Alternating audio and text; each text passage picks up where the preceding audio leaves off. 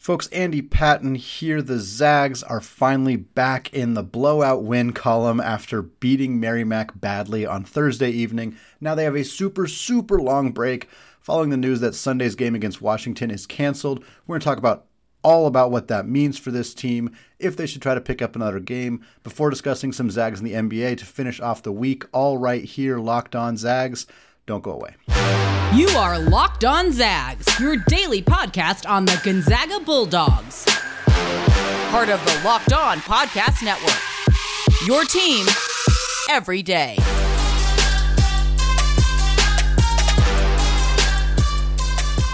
What is going on, y'all? Welcome to the Locked On Zags podcast, part of the Locked On Podcast Network. I am your host and longtime Gonzaga podcaster, Andy Patton, here to take you through another season of Gonzaga Hoops. Today's episode is brought to you by NetSuite. NetSuite is the number one cloud financial system to power your growth. Head to netsuite.com slash NCAA for special end of the year financing on the number one financial system for growing businesses.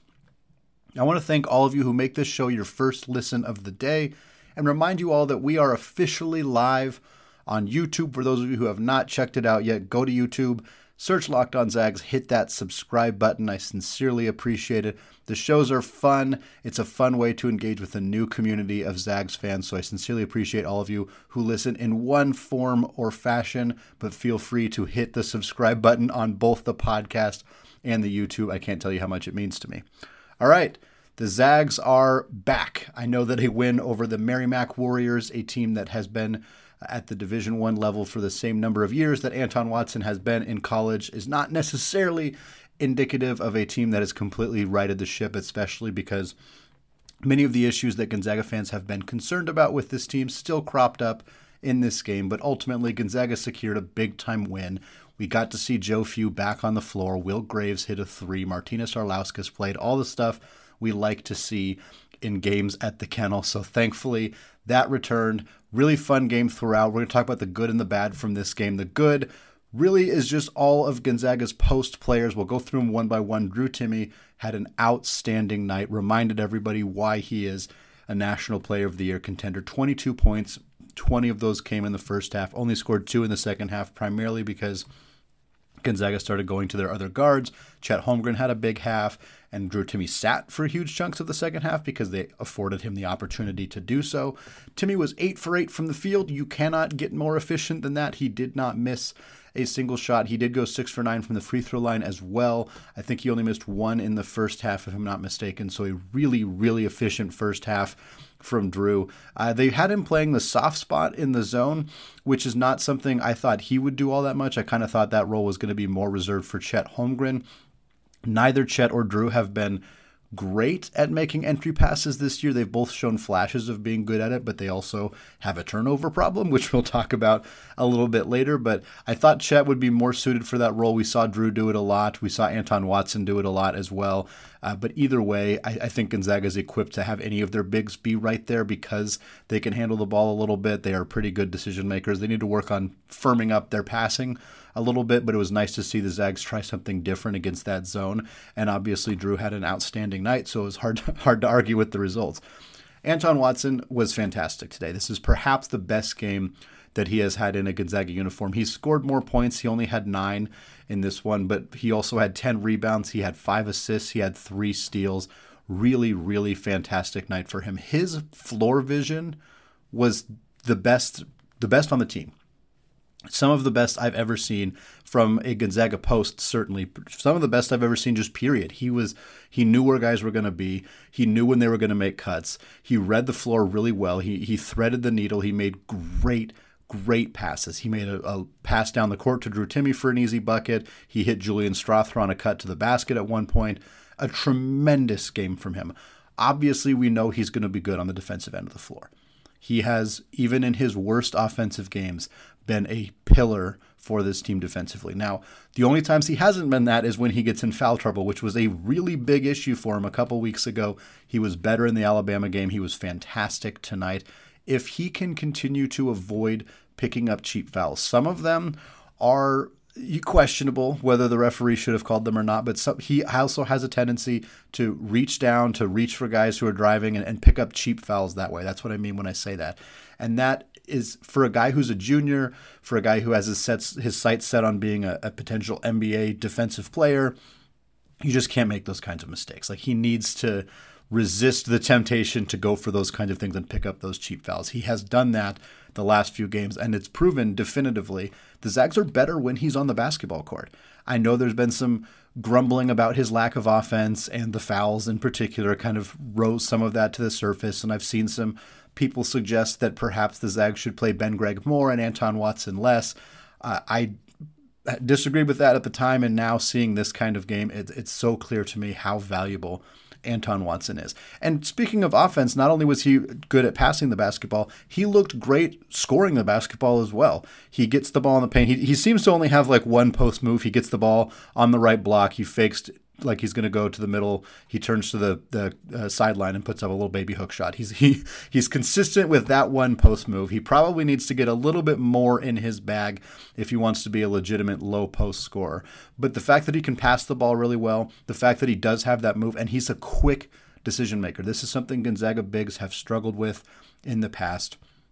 They get the ball, they don't quite know what to do with it. They wait for a double team to come or they just they pick up their dribble too early and they kind of freeze and we see we see this happen I've seen this happen a lot with Gonzaga bigs over the years and Watson while he's not a guy who gets the basketball every possession down like some of Gonzaga's other bigs do he is a guy who when he gets the ball he knows what he wants to do with it and the fact that he can make a quick move and try to score or he can look to make a, a pass to a cutter is really tremendous skills from him for a guy that is lauded so much more for his defense than his offense. For him to come out and play as aggressively as he has played this season on the offensive end of the floor, be a passer. I, somebody in the broadcast, I think it was Richard Fox, mentioned that Watson's second on the team in assists. It's not Rasir Bolton. It's not Nolan Hickman. It's not Drew Timme or Chet Holmgren. It is Anton Watson, second on the team in assists, and he comes out and picks up five more today. Really, really fantastic night from the junior from Spokane. And then Chet Holmgren, it's crazy to have Holmgren third on the list of players to highlight because he had 15 points, 15 rebounds, four blocks, and three assists. A remarkable game from Chet Holmgren and a remarkable season. A player that is just, for lack of a better word, remarkable. He has been outstanding the last few games in particular. Really, really nice performance here. His shot blocking ability is still, I still marvel watching it, even though we've we've gotten so used to it. These guys, they think we we always wonder why do they keep going at him? Why do they keep going him? Well, they think they beat him. They think they have gotten around him, and he has the ability to contort his body and still get his hands in a position where he can block the shots fluidly and smoothly without committing a foul. It is a skill that it may look like he's just doing it because he's so tall and he's so long, and that's how he gets away with it. Obviously, it helps. there is no doubt about that, but it is a legitimate skill that he can contort his body and move in ways where he can still effectively get to the ball and alter the shot without committing a foul. It is a, a really, really tremendous skill for him. It's going to su- serve him extremely well in the NBA. Beyond that, he hit two early threes in the second half. Gonzaga did not did not make a three in the first half. It was a big struggle for them all game long he hit two quick ones. They were great shots. He, he put up a few more that were maybe not as great of shot selections, but that's okay. He still looked great. He actually only shot 6 for 12 from the field, which significantly lowers his field goal percentage on the season. It was not the most efficient game he's ever had, but I'm not going to complain about 15 points, 15 boards, four blocks, and a pair of threes from the seven footer Chet Holmgren. Super great night from him. Uh, Gonzaga was great from the free throw line, 15 for 20 on the game, which is 75%. It fell a little bit in the first half. I think they shot 14 for 16, if I'm not mistaken. So they only went one for four in the second half. But I'll still take 75% from this team. They shot 75% from the free throw line against Alabama. That's a much different result in that contest. The free throw shooting really killed them in that one. I already mentioned Drew Timme, but Zags had a lot of other players who did really well from the free throw line. I don't think that they're going to. I, I, think this is going to be an inconsistent spot for the Zags. They got a long layoff after this. Hopefully, this is something they can try to address, but I don't think they're magically just going to be a 75 plus percent free throw shooting team for the rest of the season. I wish I could tell you that they will, but it was encouraging to see them do it well in this game. And then Hunter Sallis and Julian Strawther both had nice games. I'd feel remiss if I did not mention them. Hunter Sallis had six points and six rebounds. He played really great minutes in the first half. He came in, he grabbed some aggressive rebounds, he looked tenacious on defense. I mentioned, I, th- I believe, in a tweet that Sallis is kind of he fits a lot of what Gonzaga's problems are. He, he's a solver for those issues. Two of their biggest problems against Alabama were unwillingness for the guards to try to go to the rim or try to move without the basketball. The guards were kind of stagnant all game long against Bama. And then defensively, they were really, they allowed a lot of dribble penetration a ton of dribble penetration. Hunter Sallis fixes both of those problems. He is long and super athletic defensively and is very good at stopping and preventing dribble penetration. And offensively, he moves extremely well without the basketball. He's always moving. He's a full on energizer bunny. So I could see why he got early minutes in this one. Gonzaga started off slow. Again, it wasn't a great start for them. We were kind of hoping to see them push that aside and get off to a big lead. They didn't really do that. And I think Mark Few was pretty quick to be like, okay, we don't want to get stagnant. We don't want to stall out on either end of the floor. So Hunter's a guy who can come in and kind of do things differently, like juice things up a little bit. I think that's what we saw out of him. He's not the reason that they came back and won this game necessarily, but he had a really nice night. And I think we're going to continue to see him potentially coming into games early in the first half if they get off to a slow start because I think he helps alleviate some of the concerns we've seen from this backcourt this season.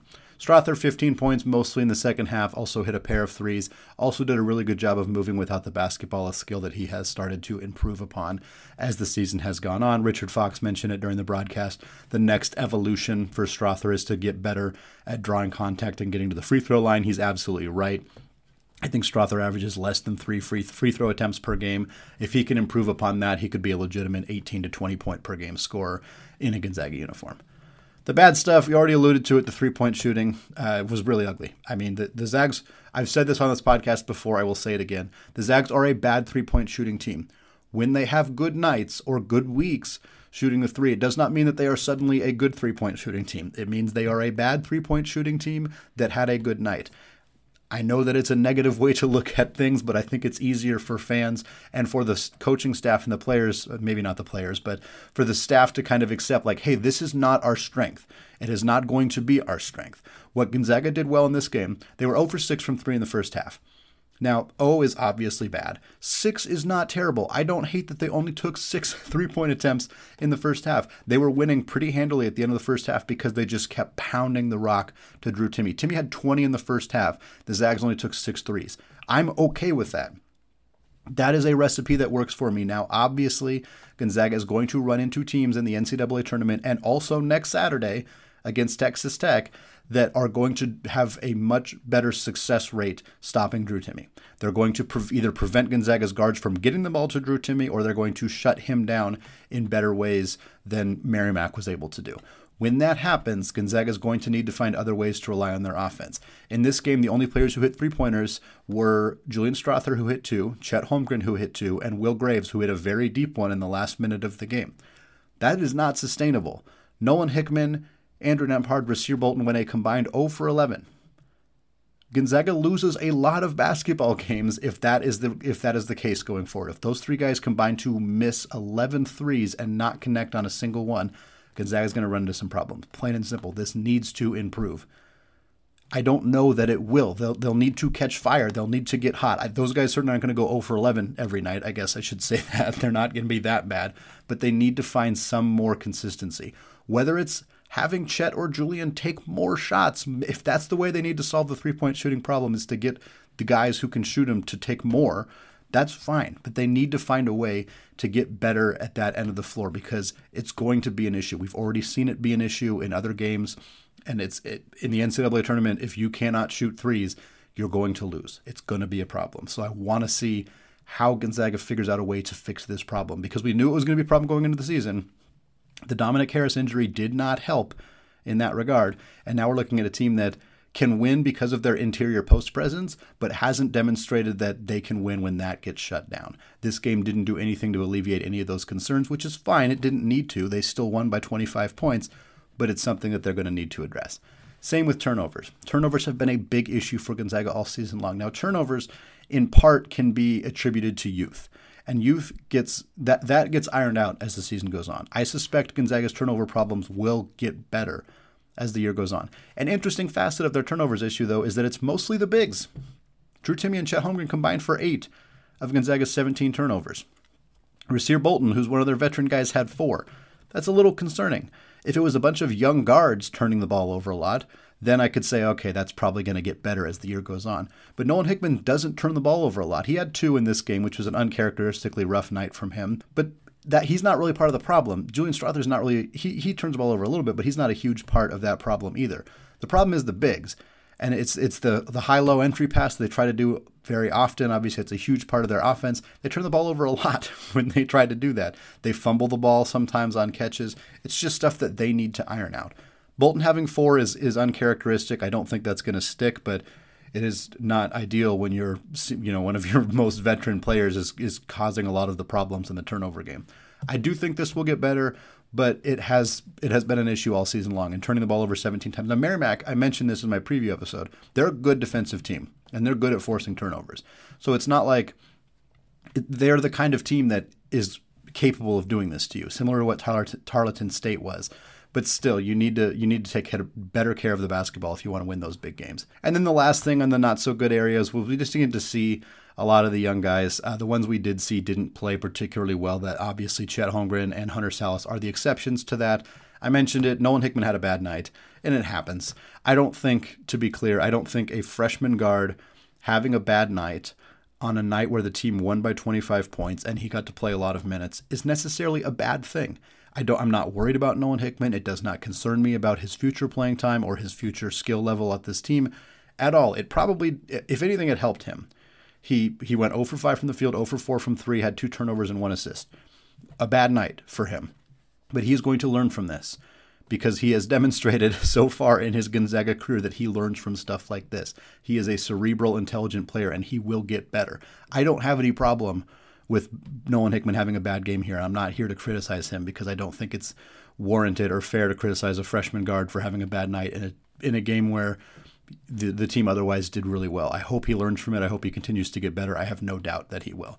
And then Ben Gregg. Ben Gregg had a had a rough had a rough night. He didn't play very much. He played about 40 seconds in the first half. Gave up two very quick lay-ins. He's not he's not a good defensive player. Uh, he's that he's he's not there yet. He will get there. I'm very confident about that. I don't know that he's going to be an elite rim protector just because he doesn't necessarily have that size or that length. I've compared him to Killian Tillie in the past, and I think if he could get even close to as good as Killian Tillie was defensively, that would be a huge win for Gonzaga. But he is he's not there yet. Again, glad he got some minutes. Glad he got an opportunity to stretch his legs. He has not played in a while, but he he showed why he's not not somebody who they're relying on for significant minutes yet this season. All right, the Zags have a long long, long break coming up. Their bout with UW was canceled because of COVID reasons. We're going to talk about that in the second segment, what that means for this team going forward. Before we get there, though, let's talk about on location. Let's talk for a minute about kicking things up a notch for the big game, the grand stage, the Super Bowl. Super Bowl 56 at SoFi is less than 100 days away, and On Location, the official hospitality partner of the NFL, is the only place to score a once in a lifetime Super Bowl ticket and experience package to the big game. Select your exact seats and choose from elite experiences featuring an exclusive pregame celebration with college stars turn of NFL legends Troy Aikman, Marcus Allen, Tim Brown, and more, plus accommodations at five star LA hotels and food by the great Wolfgang Puck. Visit onlocationexp.com slash SB56 for more information or search Super Bowl on location. That's onlocationexp.com slash SB56 or search Super Bowl on location. Today's episode is also brought to you, brought to you by NetSuite. This is it, the putt to win the tournament. If you sink it, the championship is yours, but on your backswing, your hat falls over your eyes. Is this how you're running your business? Poor visibility because you're still relying on spreadsheets and outdated finance software? To see the full picture, you need to upgrade to NetSuite by Oracle. NetSuite is the number one cloud financial system out there to power your company's growth. With visibility and control of your finances, inventory, HR needs, planning, budgeting, and more, NetSuite is everything you need to grow as a company, all in one convenient location. NetSuite lets you automate your processes and close your books in no time while keeping you ahead of your competition. In fact, 93% of businesses surveyed increased their visibility and control after upgrading to NetSuite. Over 27,000 businesses already use NetSuite, and right now, through the end of the year, NetSuite is offering a one-of-a-kind financing program to those ready to upgrade at netsuite.com slash locked on NCAA. Head to netsuite.com slash locked on NCAA for special end of year financing on the number one financial system for growing businesses. netsuite.com slash locked on NCAA.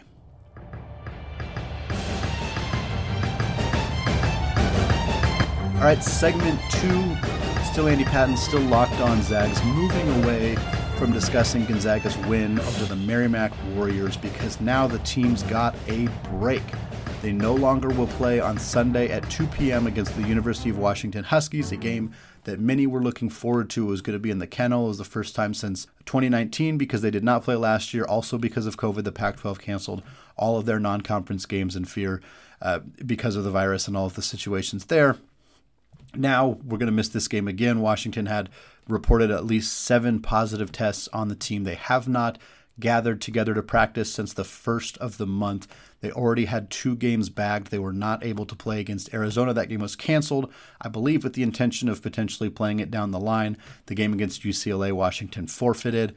Probably okay if we're being honest. I don't think they were going to win that game against UCLA, and now we're not going to see them face Gonzaga. The report is that they're planning to make it up for next season, but they are not intending to try to play the game this season. So Gonzaga versus UW is not going to happen in the 21 22 season. So, what does that mean? Well, it means that the Zags are off between the 10th, when you are listening to this most likely, and the 17th. No games, nothing during that time.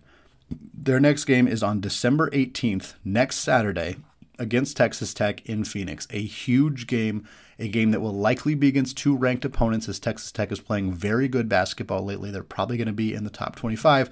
By the time that game rolls around, they're big, they're physical, they got a good front court, a tough matchup for Gonzaga.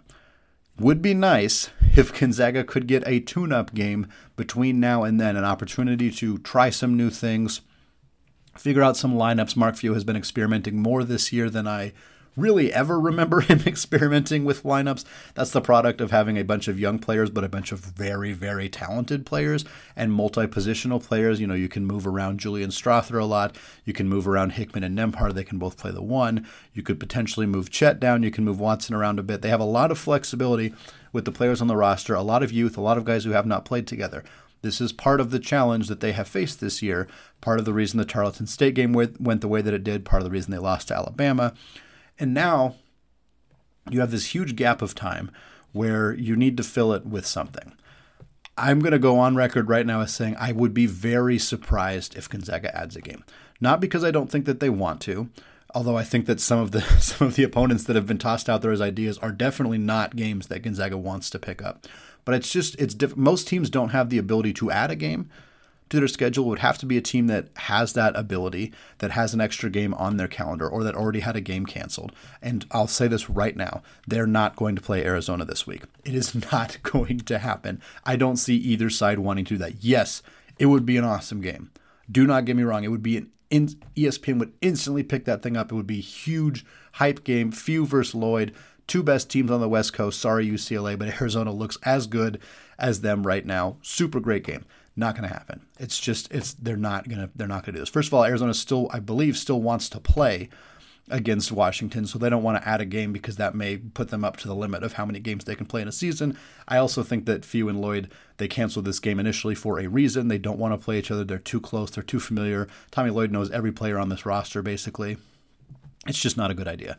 I saw somebody suggest Colorado State. I love Colorado State. I think it would be a really fun game. Colorado State is very good. They should be ranked in the top 25. Super fun team. They are they are off from the 11th to the 18th. They do have that time off.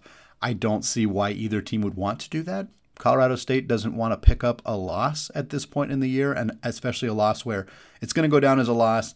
Uh, and they won't have been able to prepare adequately, so they probably won't even be at their best. Gonzaga similarly doesn't want to risk you know, that's a good team. That's a team they could lose to. They don't want to risk that. They don't want to risk picking up a third loss when their team wasn't prepared for it, didn't have film on this team, wasn't ready for it. So I just don't think that that's going to happen. More regionally, I've seen a lot of names thrown out there. Obviously, Seattle U, Idaho, Montana, you know, all of the kind of small Eastern Washington, all of the smaller local schools Again, I don't suspect many of them have room in their schedule to add a game. I didn't look at all of their schedules this week individually, but unless they also have the entire week off and have room to add a game in their schedule, I don't see why they're going to do it. And even if those things are true, I don't necessarily know that these teams are itching to go to Spokane and lose uh, to, to Gonzaga. It's just not really very appealing to them. The last one, Washington State. It's not going to happen. I'd be very surprised if it happened. Yes, Gonzaga should play Washington State every year. It's a crime that they don't. It's a crime, frankly, that Gonzaga canceled this series. We all kind of laughed at it at the time because Wazoo was really in the dumps as a basketball program, and Gonzaga kind of said, "Hey, we this is not helping us, so we're just going to stop playing it." I mean, I get it. I sort of get it. But now Washington State looks good. Now UW looks very bad, and it just it's a regional game. Two teams up, you know, less than barely an hour apart Uh, have this heated rivalry in most other sports. They should be playing each other in basketball. It's a bummer that this game has been canceled. Hopefully, they will add it back onto the calendar. Are they going to add it in the next week? No, it's not going to happen. But I do think this is a game that should be back on the calendar, and this was a good excuse to talk about that. And then finally, I guess the last topic is just is this good or bad? I think the general consensus is concern that this long of a break is bad for the Zags. They don't get to try out new things, they don't get to experiment with some of those lineups that they've been working on in these past few games. We saw, like I said, Hunter Sallis coming in early. In this game, we saw Anton Watson in a slightly different role where he was able to be more of a facilitator. We've seen them continue to tinker and kind of play around with some of this lineup stuff. And another game to do that before the big one against Texas Tech probably would be nice. I can understand the appeal of that. However, it's also nice to just get a little bit of a break. This team has played a ridiculous schedule this season. Obviously, UCLA, Duke, Texas, Alabama is a murderer's row for extraordinarily good basketball teams, top 20 teams in the country. They played them all in a pretty rapid succession. Yes, the rest of their opponents may not look elite, but Tarleton State has is not a fun team to play by any stretch of the imagination. They got Tech coming up. Like this was a this was a challenging schedule. Also, as we've been talking about, this is a roster that hasn't quite come together yet. They're still figuring it out. Gonzaga fans were and are spoiled by last year's roster in particular, where they came out and beat the tar out of Kansas in the opening game of the season. The, literally, the tip happened in the first game of the year, and Jalen Suggs was throwing down dunks. The team was just, they just hit the ground running in a way that is so unusual. And yes, they had experienced guys like Corey Kispert and Joel Ayayi and Drew Timme, of course. And, and so they had some some guys who had been around and been familiar, but it was insane the way that that team hit the ground running. And a lot of people kind of expected that out of this team. And I, I understand that. I was a little guilty of it myself. A lot of new faces, a lot of new guys, people who haven't played together. It's understandable that they're still ironing out some of those kinks. And a week of just practice, of just dedicated practice in the gym, going up against yourselves, having timeouts, having the coach talk to you, explain things is probably not a bad thing. It's also less intense than game action. Yeah, I imagine Gonzaga scrimmages probably get a little intense, and they're facing some of the best players that they're ever going to face. Chet Holmgren has not guarded a better player this year than Drew Timme. Drew Timme has not guarded a better player this year than Chet Holmgren. It's nice to get those opportunities in practices, but it's also less intense than a game. It's less physically intense, it's less emotionally intense, it's less just like mentally tense in general. Like it's just, it's easier. And so you get a chance to kind of relax, to breathe. You know, I, I'm imagining that they'll have a couple of lighter practices in a row to really let those legs kind of breathe a little bit. This has been a hard stretch. I don't think that's a bad thing. I understand the concern about rust. They not playing in 10 days is hard. It's hard to then come out and play. You know, Gonzaga has had a challenge this season with playing well right at the start of games. It's not hard to imagine that they come out a little bit flat against Tech because they haven't played in nine days. If they come out a little bit flat against Tech, Tech could make them pay. That's the kind of team that could jump out to a 10 point lead in the first five minutes of the game because Gonzaga misses their first few shots, makes a few errant passes because they're just a little sluggish, a little rusty. So I understand that concern. The hope is that Mark Few and the staff would have them ready to play and also ready for like, hey, if that happens, if you are a little rusty, like shake it off. You know, don't don't have the wheels completely fall off. We've seen some of Gonzaga, some Gonzaga players this season when they get behind, they start. It seems like they want to try to get the lead back as soon as possible. So they rush threes, they rush shots that aren't good. They they just want to like kill the momentum and that's a, a learning curve that's kind of just a thing that young players in particular have to kind of you have to deal with being a little uncomfortable when the crowd's screaming and your team's losing and you feel that momentum going away from you we feel it as fans i know you have all felt this when gonzaga you know gives up six points in a row and the other crowd's rocking and you just start to feel anxious the players i can't imagine how much stronger that emotion is for them when they're going through that. And so to coach them out of doing that is a really difficult thing. And again, Gonzaga was spoiled by having teams in the past that were really good at that. This year, they have some guys who kind of get a little panicky. And so I think if we expect that maybe there's some rust against Texas Tech, and maybe there won't be, I'm not saying it's a foregone conclusion. I'm saying going 10 days off in a row and then playing a good team is hard. Uh, hopefully, they can maybe have coached a little bit on how to how to handle getting punched early and start rebounding, responding to that so that they don't have a situation like they did against Alabama, where the, by the time they finally started to, to figure out how to play their game, it was too late. All right, long break coming up for the Zags, but plenty of action still for the Zags in the NBA, including trade rumors about two time All Star Domantas Sabonis. We're going to discuss all of that in the final segment. Before we get there, though, let's talk about Built Bar. Built Bar is the best tasting protein bar ever, plain and simple. It's a protein bar that tastes like a candy bar. Built Bar has nine delicious flavors, including some all time favorites like raspberry, mint brownie, peanut butter brownie, coconut, and my personal favorite, salted caramel. Of course, Built Bar is not only great tasting, they are healthy too. Most Built Bar flavors have 17 grams of protein, 130 calories, and only 4 grams of sugar. Nine amazing flavors, all tasty and all healthy. Go to builtbar.com and use promo code LOCKED15 and you'll get 15% off your first order. That's builtbar.com promo code LOCKED15 for 15% off your first order.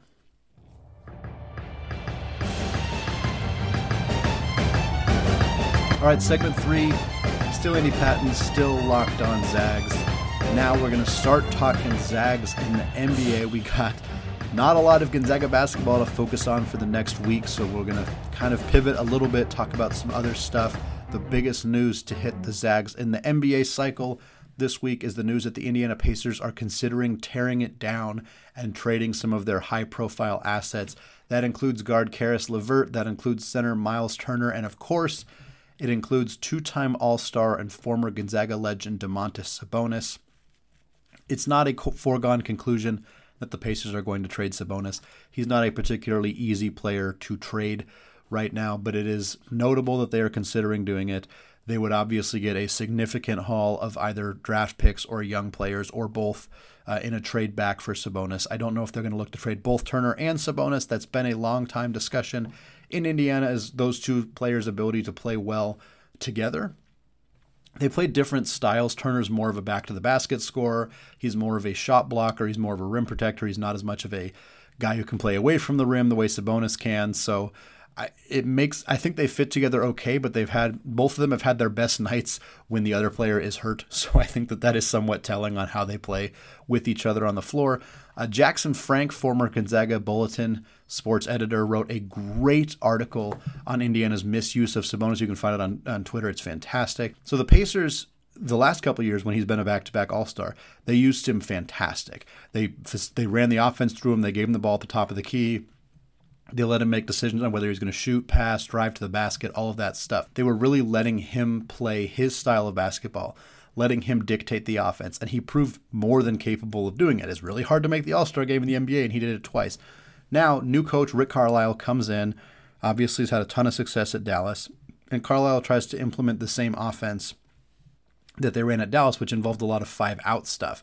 So players kind of being buried around the three point line, not a lot of guys under the basket, not a lot of the guys in the middle, and then kind of just running a lot of iso ball off that. It worked with Luka Doncic. It does not work with the Pacers roster. They have a lot of average guards who aren't able to do that. What it has done for Sabonis is kind of done what he was doing as a rookie for Oklahoma City. For those of you who remember this, is just standing in the corner and waiting for a pass to shoot a three pointer. This is not what Domantas Sabonis is good at. He is a he's a below average three point shooter. He he's I think he's under thirty percent for the season. He's just not that good at it. He's very good at basically every other part of basketball. He's not a great defensive player, but he's okay on that end of the floor. He's great offensively at everything except shooting threes, and that's what Indiana's offense kind of is asking him to do. Now, he's still putting up good numbers this year. His numbers actually look pretty similar to his first All Star season. So it's not like his overall performance has dropped all that dramatically, but his usage is is poor. It's it's not the way he should be being utilized. And now that he's being looked to trade, it would be really great if he could get into an offense that wants to utilize him the correct way. For me, I'm biased. I've said this multiple times on this show. I am a Portland Trailblazers fan. Getting Sabonis in a Blazers uniform would be incredible, not just for me as a fan, for most Portland fans, because they're very familiar with his father, Arvydas Sabonis, who played eight seasons in the NBA, all with the Portland Trailblazers. I don't know that it's a great fit, to be honest. Uh, Portland needs post players but they don't. They, they they need Miles Turner. Miles Turner, the other player the Pacers are looking to trade, would actually be a great fit in Portland. Sabonis, not so much. You could do a trade that involves Jusuf Nurkic, maybe one of the younger players, Nassir Little, somebody like that, to potentially get Sabonis. I don't think they will do that. I don't think that he fits with Dame and CJ and Norman Powell. Uh, th- there's a lot of discussion that Portland will trade CJ McCollum. The Pacers have no interest in acquiring CJ McCollum at $30 million for the next four years, so I don't think that that trade really makes a lot of sense. I love it. I know a lot of you are Blazers fans. I don't think it makes a lot of sense, but boy, howdy, would it be fun. Golden State is the other team that's been rumored a ton. I just don't. I, I, I, played around with the trade machine today, which is obviously not perfect in terms of how to evaluate actual potential trades, but I couldn't figure out a way to really make it work. Uh, first of all, the contracts just don't really line up very well at all. And then for Golden State, they they seem pretty committed to trying to develop James Wiseman to be their big, their their center. They obviously have Jonathan Kuminga, who's more of a four, but is another player that they're in theory kind of hoping to develop alongside. Obviously, Sabonis is more NBA ready than those guys right now. If this team's trying to contend in this season right now, acquiring Sabonis and giving up those guys would be a way to make this roster better, but I don't think they're going to do it. And I don't see any other way that this trade happens. I just don't see a way that the contracts line up. Golden State's obviously not parting with any of their big three. They're not parting with Andrew Wiggins. So I just don't think a trade really makes sense uh, for that for that team. Unfortunately, a few teams that maybe make some sense. The Spurs. The Spurs would be awesome. Getting to see Sabonis play with Gregg Popovich would be incredible. The way that Popovich uh, coached Tim Duncan and turned him into the player that he became, the way that they worked with LaMarcus Aldridge when he was in San Antonio, kind of playing 15 feet away from the basket, facilitating the offense. I mean, the, the Spurs ran all of their offense through Tim Duncan. He got the ball early in the shot clock, and they ran actions off of him. They ran screens off of him. They ran backdoor cuts off of him. He turned and faced and tried to score that way. Sabonis would thrive in that setup, thrive. Legitimately, he would be outstanding in that role. I did not look, take a close look at what San Antonio would have to give up to make this trade happen. I don't know where they're at financially, whether they're willing to to make a splash like this, but it would be a really, really sharp fit to have Sabonis in a San Antonio uniform. And then the Wizards, uh, obviously, the Wizards would probably have to trade a Zag back because they have so many of them. um, obviously, Washington is without Rui Hachimura right now. That that situation is yet to be cleared up for when he is going to return to the basketball court, hopefully very soon. Kyle Kuzma's been playing fantastic. Montrezl Harrell's been playing well. They have dudes, but they have too many players. That's been the reason. Like Corey Kispert hasn't played all that much, and and maybe consolidating a few of those players and shipping them to Indiana for Domantas Sabonis would just make them better. Teams are better when they have good players. It's not a secret in the NBA. Having a bunch of average players is not as good as having one really, really good player. And if the Wizards can find a way to make a trade to get Domantas Sabonis, that would be a great fit there as well. A couple other quick updates. We're not going to go through everybody today. We may do that next week. Brandon Clarke is injured. It doesn't sound super serious. He's missed the last two games with knee soreness. Uh, it's a bummer because he was finally starting to play like Brandon Clarke. He was finally the guy that we know that he is. Memphis seemed to finally realize the way to utilize him properly. In the last nine games, he's averaging 9.8 points, 4.9 rebounds, 1.7 steals, and 1.1 blocks per game. The report is that he is questionable for Wednesday's game next Wednesday. So hopefully by the time that rolls around, he will be healthy and back in the lineup for Memphis. And then last but not least, Kevin Pangos was sent down to the G League. Uh, he, in his G League debut for Cleveland's affiliated team, he had 22 points and seven assists. This story went around it made the rounds around uh, EuroLeague Twitter, which I don't know how many of you are affiliated with that, but obviously people who are fans of the European League uh, overseas who are unhappy to see a player who they think would have been, you know, one of the best players in the EuroLeague. He had been one of the best players in the EuroLeague the last few years. He came over to the United States to play in the NBA, and now he's in the G League, and they feel like it is toiling away or wasting away a potential MVP candidate for some of the EuroLeague squads is instead, you know, playing in the G League. I can understand why they're frustrated because he used to be over there. However, this is kind of an odd situation. Pangos came to Cleveland with the intention of he knew he was going to be the third guard. You know, Darius Garland was the starting point guard, Ricky Rubio was the backup point guard, Kevin Pangos was the third string point guard. Cleveland's supposed to be bad. They were supposed to be bad, and they were supposed to be looking to deal Ricky Rubio because when bad teams when bad teams are bad, they deal their veteran players and get picks or financial relief or young players back in return. That's what that's how the NFL does it. That's how the NBA does it. That's how the MLB does it. That's how all professional sports operate. So that was kind of the assumption is that uh, Rubio won't be here for very long. It'll be great for Kevin to learn from him, another European style player who you know who's who plays a similar style to Pangos. Perfect fit. He learns from him for a half a year. Rubio's gone, then he steps into the backup point guard role. I think that was kind of the vision. At least that's how I saw it playing out. I've seen other people who kind of expected that as well. But Cleveland's pretty good. They're playing well, and Rubio has been playing extremely well. He's having a really, really nice season, which has created a challenge for, for Pangos to find playing time. I would rather he play in the G League and put up 22 points and 7 assists because we know he's going to kick ass in the G League because he's really good. I'd rather him do that than toil away on the bench and go four games in a row without playing, play you know 45 seconds in a 32 point blowout and then not play for four games. That is that's not good for anybody. I'd rather he be in the G League. I know it caught the attention of people who are like, well, he should be back in Europe. I get why he's sticking it out. It's he's one injury one injury away from a bigger role, a trade away from potentially stepping into a bigger role, and more importantly, he's in the NBA. This was his life goal. This is what he wanted to do. He made it. Yeah, it sucks that he's not playing very much, and hopefully that will change. I think that it will.